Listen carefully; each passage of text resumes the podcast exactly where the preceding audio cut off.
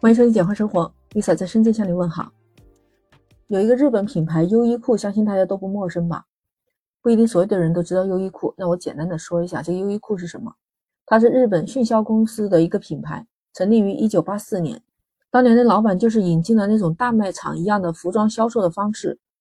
再加上和自己独特的商品策划，还有那些销售体系，这就达到了他店铺运行的低成本化。他在二零一八年的时候挤进了世界五百强品牌当中，排名是一百六十八位。最近的新闻就是优衣库发布消息，是要提供他们日本员工的工资待遇，那涨多少呢？优衣库宣布从今年三月起上调优衣库日本全职员工的薪酬，增长幅度可以达到百分之四十。其实优衣库在日本的这一次加薪，包括基本工资和奖金，覆盖到大约八千四百人，这一次的覆盖面积还真的蛮大的。包括了他们的迅销总部、门店员工。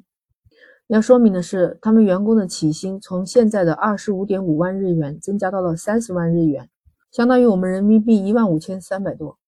那么新上任的门店经理起薪也增加到了三十九万日元，大概就是我们人民币两万块钱一个月。那这么一来，优衣库在日本的员工薪酬水平将更加接近欧洲、美国那些市场水平了。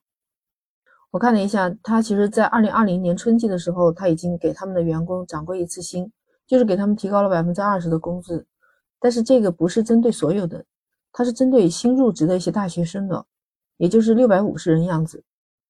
而且那些涨薪的大学生呢，是愿意被他调派到国内或者是他日本国外的那些门店的。当年他们涨薪也是受大环境影响，当时的日本三菱啊、三井产物啊，还有住友公司。都是给新人涨薪的，那些公司给新人都是涨到了二十五点五万日元。那优衣库那一次调薪，就是想增加他们企业的吸引力吧，就是把大学生都吸引到他们公司来。他们当时提高到二十万日元的这个薪资水平，其实也是受到日本国内对于薪资制度的严格要求的。有的在日本留学的学生，他们说在东京稍微好一点的地段租房都要超过八万，哇，水电费、网费都惊人的高。日本员工还要缴纳高额的年金，还有国民健康保险费，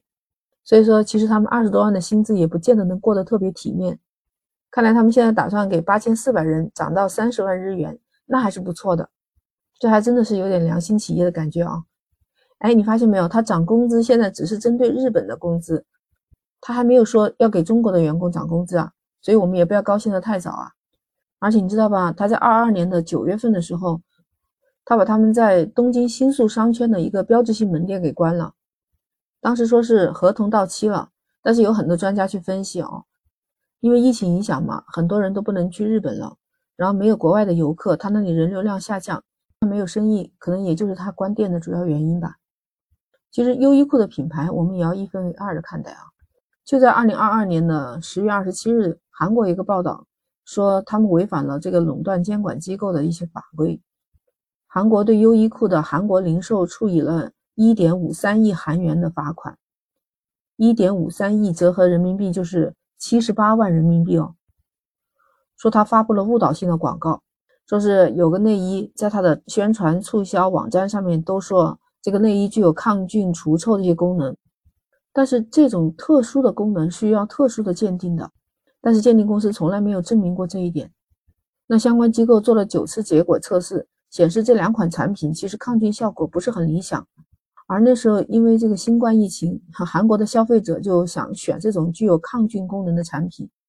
所以说优衣库遭到了严重的罚款。那最近优衣库在我们中国的门店是什么样一个情况呢？本来这几年优衣库在我们中国就保持着每年开八十到一百家的这个速度，但最近因为这个疫情的影响啊，影响到线下服装的需求。二零二零年的财报显示。它在中国内地新增的门店是八十九家，但是关掉的门店也有二十四家，而且从它的选址来看，都是在下沉市场，去到一些二三线城市，所以我估计它在中国市场上还不会涨薪，它可能现在考虑的就是降低它的成本的问题。其实这一次优衣库的涨薪，也就是因为他们在日本很多的通胀的压力，你看不得不让他们提高工资，留住员工。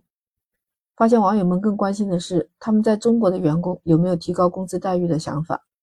有聪明的网友他也说了，折算下来也就一万五两万，那好像比有一些我们国内的一些企业的工资还低呢。不知道听我节目的你有没有在零售行业工作的呢？那薪酬待遇确实是比较低嘛？欢迎在评论区留言。那我们今天就聊到这儿，下期再见。